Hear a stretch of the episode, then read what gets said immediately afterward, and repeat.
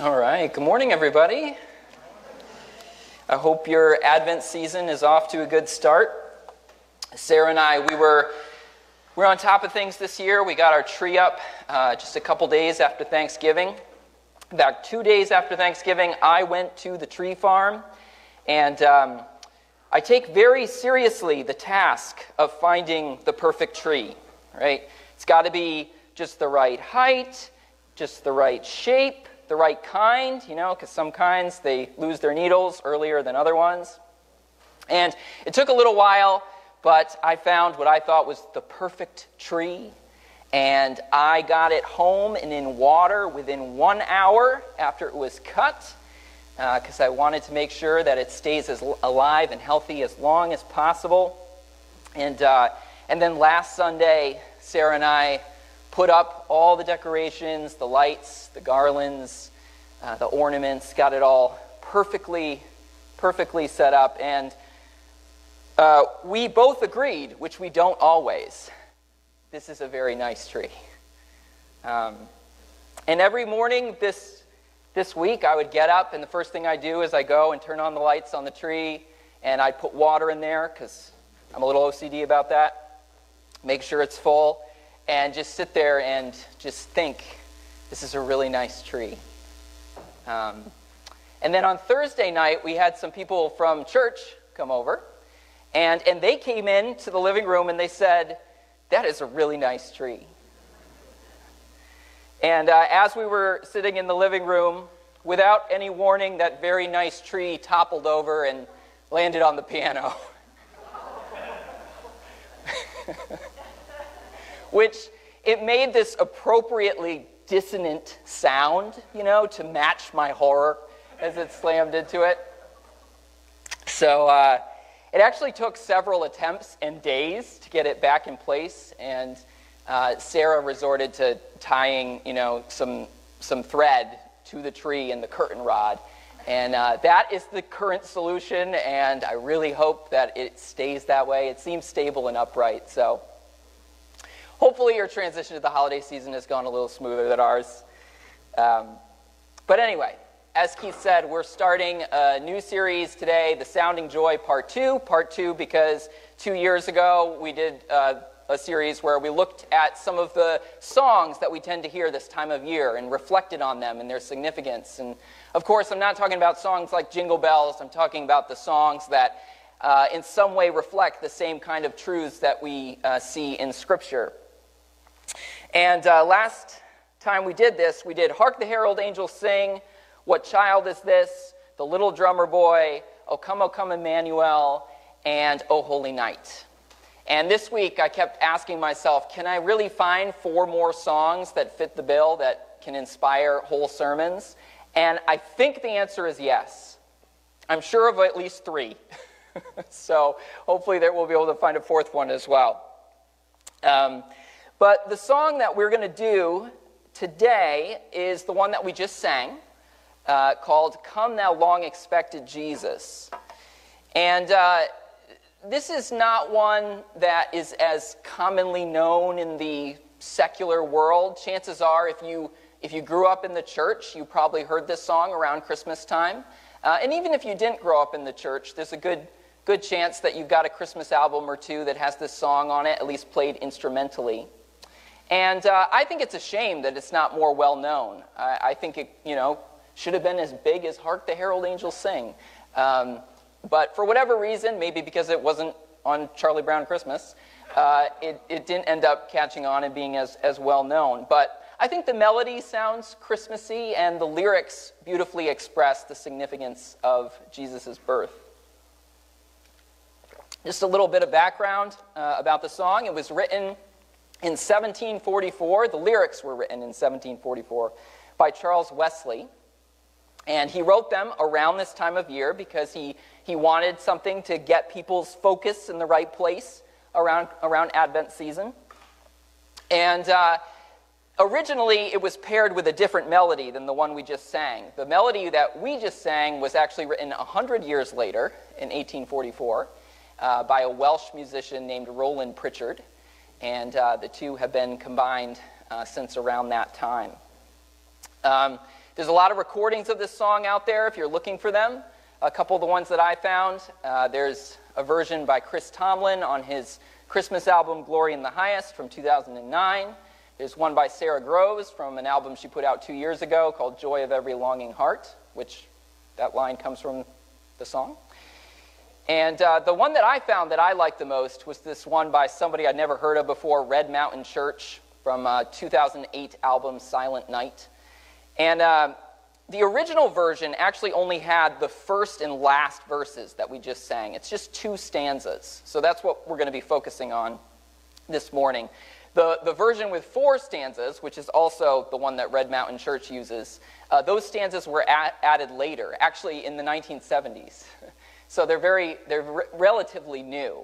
Uh, but I think they sound just like something Charles Wesley would have written. So um, I think they're a, they're a welcome addition. But I definitely highly recommend that Red Mountain Church one. You can go and listen to it on Spotify if you want.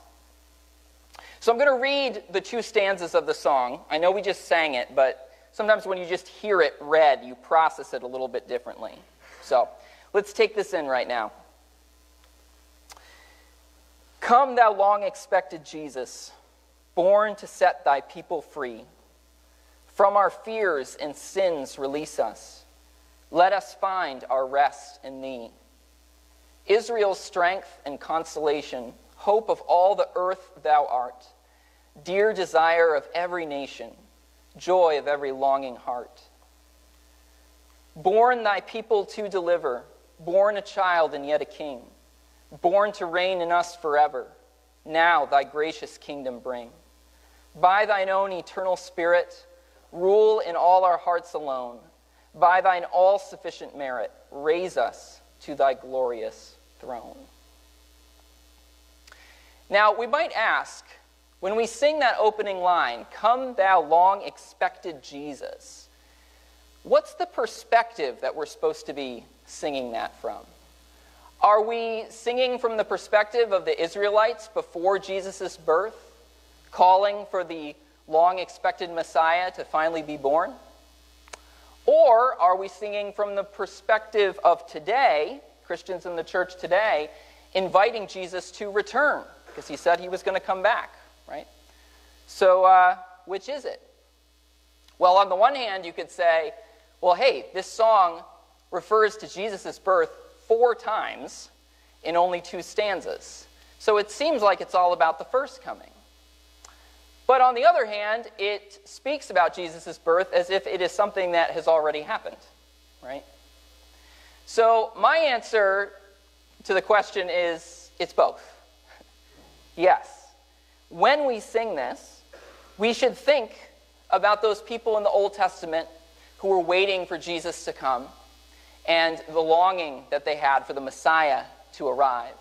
But at the same time, as we sing this, we should recognize that we, like them, are in a similar position where we also are waiting for Jesus to return and finish the work that he started.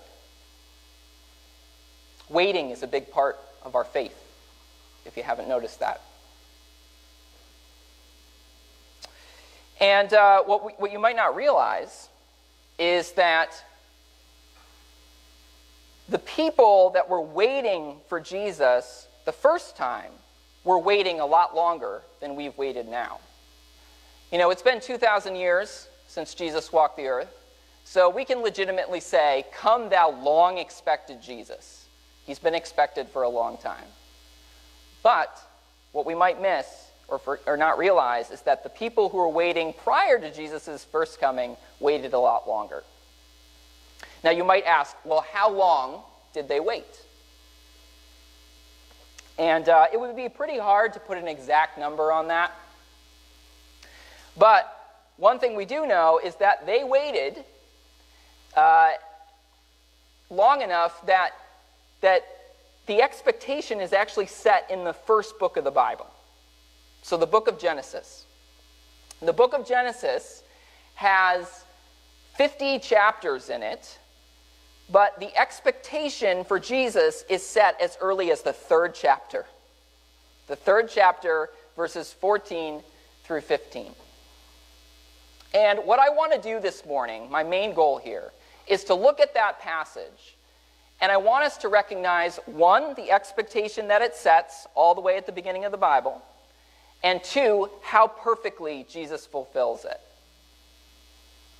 Um, generally speaking, a sermon is supposed to inspire people to do something or, or act in some way. But this sermon isn't really going to be about that. The, the point of this sermon this morning is just for us to recognize um, how incredible the story of the Bible is and how well it fits together, even though it takes place over thousands and thousands of years. And this passage is a great one to look at if we're looking for evidence of that. Um, so, if you have a Bible and you want to follow along, I encourage you to open up to the first pages of the Bible, book of Genesis.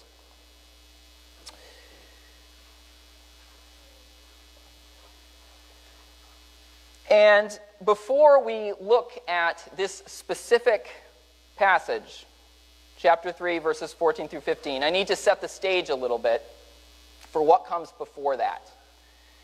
So in Genesis 1, chapter 1, we are given a poetic description of God creating the world, shaping the world, molding the world into what we have today. And then in Genesis 2, we're introduced to Adam and Eve, uh, who I, I want to encourage you to think of them as representatives of humanity. And Adam and Eve are placed in a garden, the Garden of Eden. And in that garden, they are given good work to do and they're given good things to enjoy. In fact, we might say that they are given a multitude of good options. They're told you can eat from any tree in the garden, except they have one prohibition that they're given. God says, don't eat from that one tree in the middle of the garden. If you eat from that tree, you will die. And then in Genesis chapter 3, a serpent comes along and persuades Eve to eat from that tree. Now, I don't know how familiar this story is to you. Chances are, if, you, uh, if you've been in church for a while, you've heard it before. But if you haven't been, there's a chance that, uh, or maybe even if you have been, there's a chance that you're hearing what I'm saying right now and you're thinking, are you being serious right now? The Garden of Eden? A talking snake? Forbidden fruit? Am I really supposed to, to believe all this? Isn't, isn't this all at odds with, with science? If that's what you're thinking, this is what I want to say to you. Okay?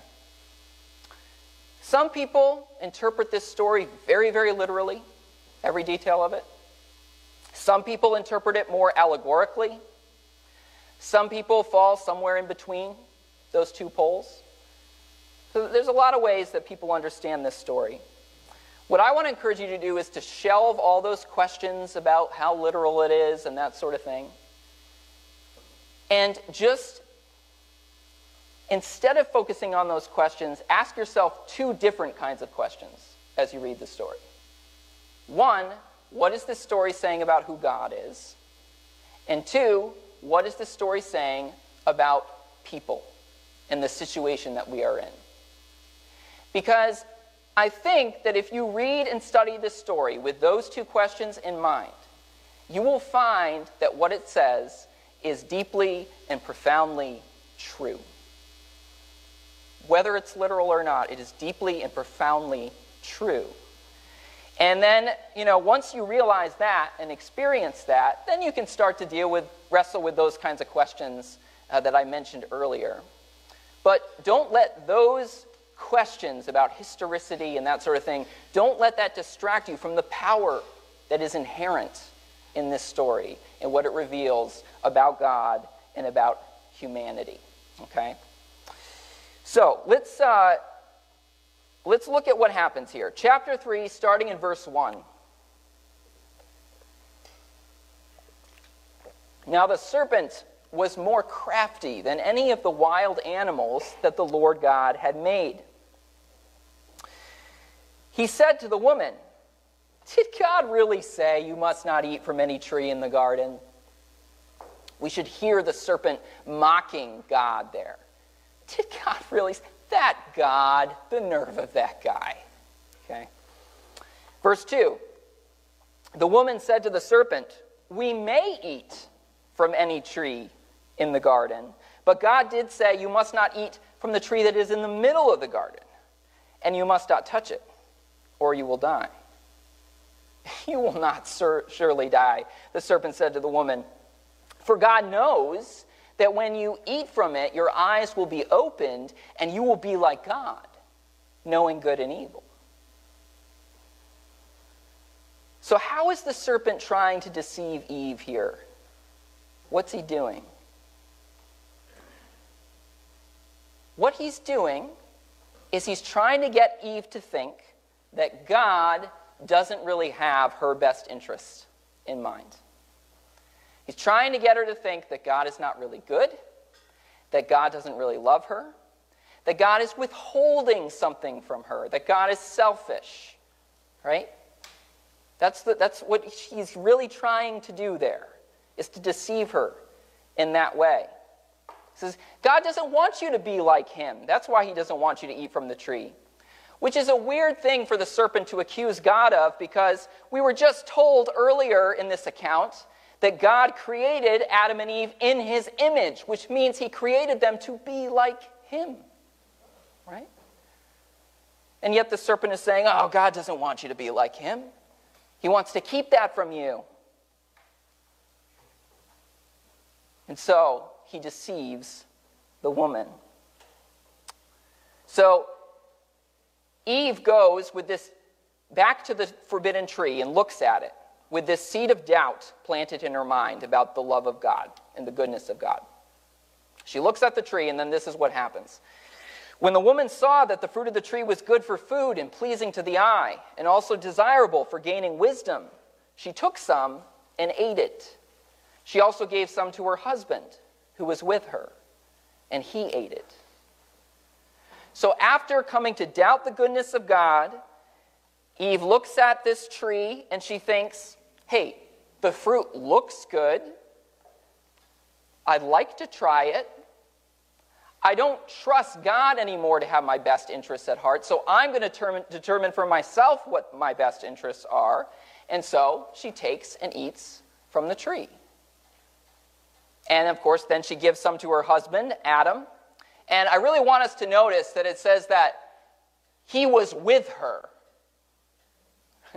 which means, you know, he was not ignorant of what was going on. Okay? He knew where that fruit came from. He knew he wasn't supposed to eat from it, and yet he ate it anyway. And I want us to pay close attention to that because sometimes I hear people say, oh, this story was designed to make women look bad. At least the woman needed to be deceived, right?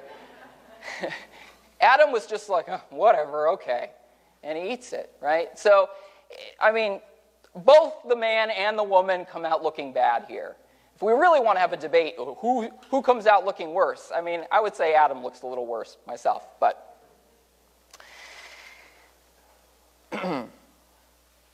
so, remember the reason that we turn to this story. Because this is the first place in the Bible where the expectation for Jesus is set. So, where does that happen? So, when God responds to this situation, this rebellion of the man and the woman, he says something to the serpent. And that brings us to Genesis 3 uh, 14 through 15. So the Lord God said to the serpent, Because you have done this, cursed are you above all livestock and all wild animals. You will crawl on your belly, and you will eat dust all the days of your life. And I will put enmity between you and the woman, and between your offspring and hers. He will crush your head, and you will strike his heel. All right, what is that all about? That's very cryptic and weird, isn't it? This is where the expectation is being set. What kind of expectation is being set here? Well, let's look at it more closely. Okay, we'll, we'll take it piece by piece. You will crawl on your belly and you will eat dust all the days of your life. So we might read that and think, does this mean that snakes originally had legs? And then one snake led this woman astray, and then all snakes get punished by not having legs? Uh, it probably doesn't surprise you that I don't think that makes much sense. Uh, for one thing, it doesn't make any sense to talk about a snake that has legs. That's like talking about a hat that goes on your foot. Doesn't make sense. What we need to recognize is that those phrases, crawl on your belly and eat dust, were figures of speech that meant you're going to be humiliated and you're going to be defeated. Kind of like when we say someone bit the dust. So, what I would say is, is the serpent in the story represents the devil or Satan. And the serpent is a great thing to represent the devil because it crawls on its belly and it eats dust. Because the devil is going to be humiliated and going to be defeated. And then we get some details about how this is going to happen. And again, they're very cryptic, they're very strange. I will put enmity between you and the woman, and between your offspring and hers. Enmity isn't a word that we hear very much these days, but it basically means opposition or hostility, that there's going to be a striving uh, between the woman and the serpent, between the woman's offspring and the serpent's offspring. So, so that leads to the question well, what is the offspring of, uh, of the serpent? What's that talking about? Uh, well, I could try to go into the details of making the case for why I think this, but hopefully you can just take me at my word um, that I believe the offspring of the serpent refers to everyone who chooses to live like the serpent. It's not talking about genetics, it's talking about an attitude, a disposition. Everyone who is like the serpent mocks God, uh, doubts the goodness of God, tries to deceive others into doubting the goodness of God. Those who, who lie and cheat and steal, right? And that defines their identity. That's the offspring of the serpent. So, who's the offspring of the woman, or who or what is the offspring of the woman? Well, interestingly, most translations refer to the offspring of the woman in the singular. You might have noticed it said, He will crush your head. He will crush your head. And so, what this seems to be saying is that at some point, a descendant will come, a special descendant, born of a woman, who will defeat and humiliate the devil.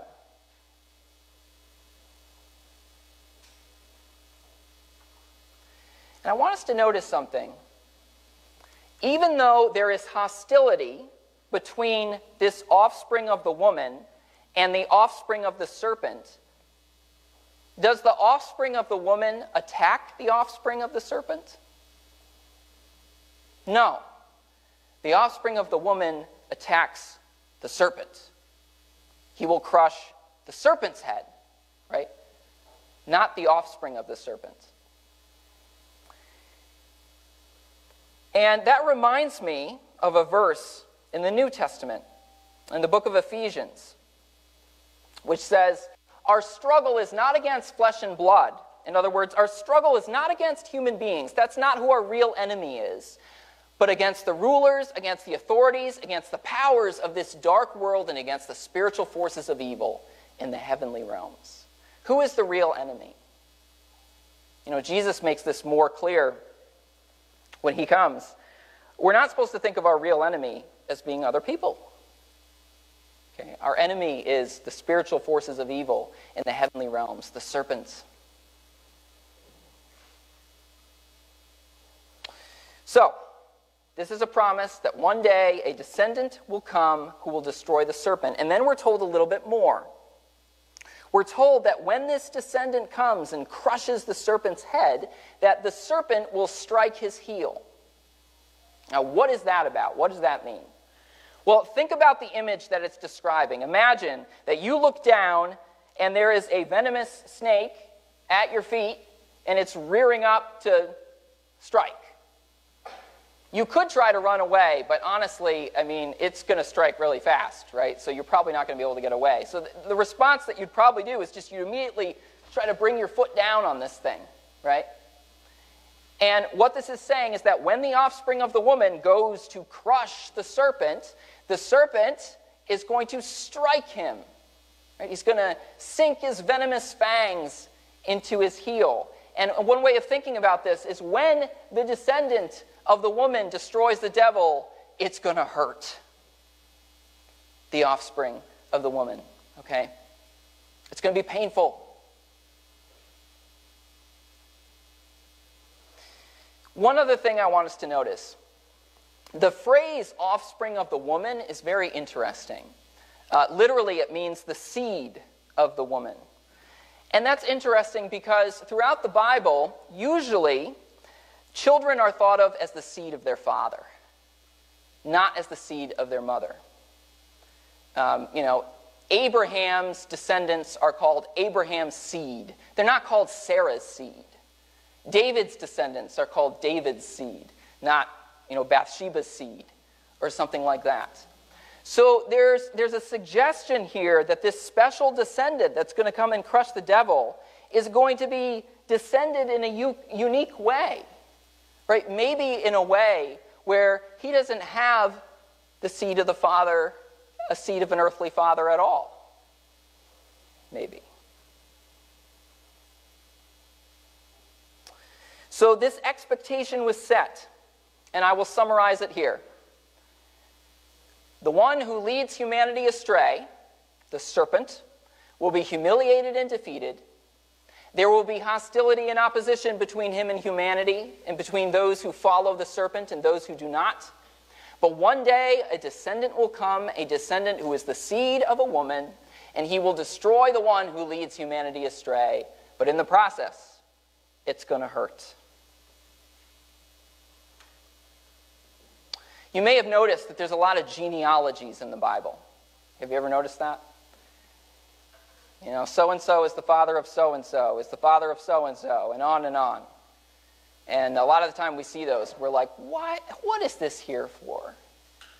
Well, when you think of those genealogies in light of this promise, they, they take on more significance, right? Because every person that's born, there's this tension, there's this question is this person going to be the seed of the woman? Is this person going to be the one who crushes the serpent? The one who isn't deceived? The one who doesn't taste the forbidden fruit? Is this going to be the one? And over and over again throughout the story the, of the Bible, the answer is nope, nope, nope. Every time we start to have hope that this is going to be the person who does things right, there's something wrong with them. There's no person in the Bible besides Jesus that you can look at and they just they're completely clean, right? So, over and over again, people are born, descendants are born, and over and over again, they are not the promised offspring of the woman. But then, one day, on the day we now celebrate on Christmas, a special descendant is born Jesus. He's born to a humble family on a night when there's no room in the inn. So he's placed in a feeding trough for animals, a manger. And that descendant, according to his mother and his adoptive father, is truly a seed of the woman. There's no seed of a father involved. It's a virgin birth.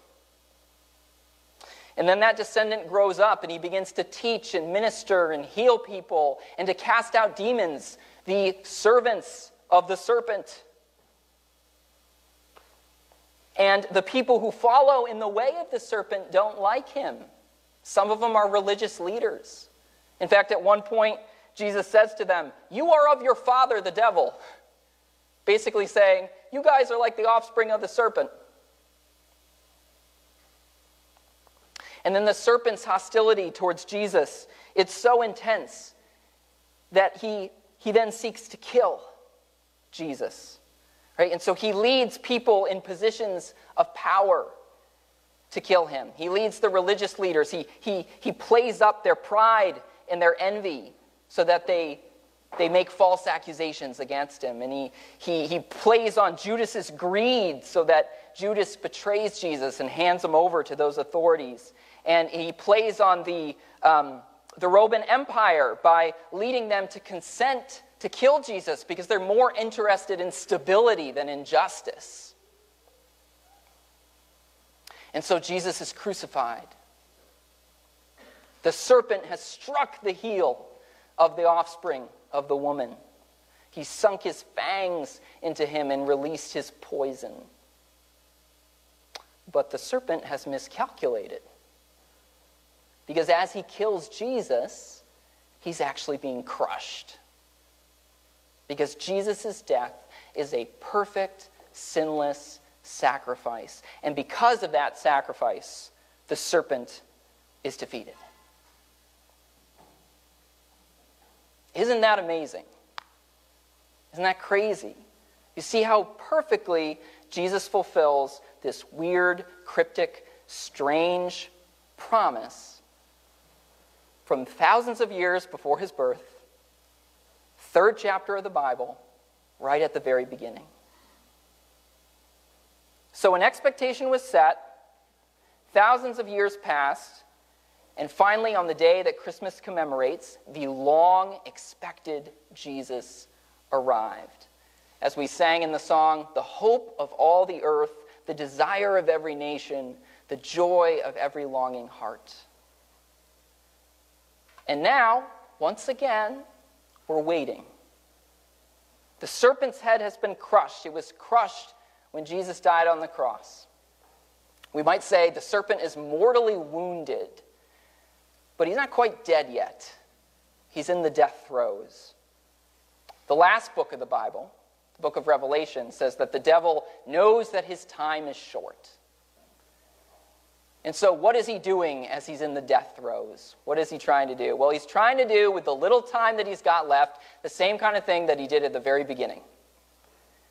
He's trying to persuade us to think that God's not really good, trying to persuade us to think that God doesn't really love us, trying to persuade us to think that if God prohibits anything, that it's because God wants to withhold something from us and keep something from us. And those deceptions, when we buy into them, they cause all kinds of turmoil. They cause turmoil in our individual lives, and they cause turmoil that ripples throughout society. And the way to not fall for that deception is to fix our eyes on Jesus. Do you want assurance that God is really good, that He really wants what's best for you? Well, Jesus is the proof, right? Because Jesus is God in the flesh. And Jesus shows us that God is willing to go from heaven to a manger, to a cross. Why? To rescue us. You're not going to find the serpent doing anything like that. That's extraordinary humility, extraordinary self giving extraordinary love. So, this Christmas, let's remember that the birth that we celebrate was long expected. A lot of time between Genesis 3:14 and Matthew 2:25. But despite how long it took, Jesus still managed to check every box on that cryptic ancient promise. And that should fill us with hope. It should fill us with hope that the other promises in the Bible, the ones that either have not been fulfilled yet or that we're still waiting to personally experience, that we can count on those promises, that we can trust in them. And so we can sing and pray with confidence Come, thou long expected Jesus. Come and set things right. Come and bring justice and peace. Raise us to thy glorious throne and trust that he will. Let's pray.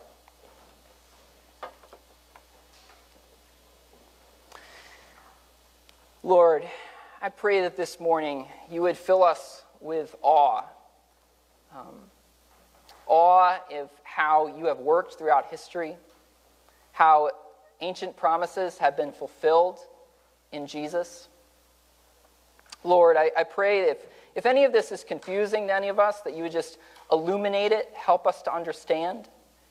And Lord, we thank you that, especially at this time of year, we have a reminder that you crushed the head of the serpent, that you have crushed the evil one, and that we can trust that you are good, that you really do want what's best for us. Help us, Lord, to trust. Help us not to be deceived. In Jesus' name, amen.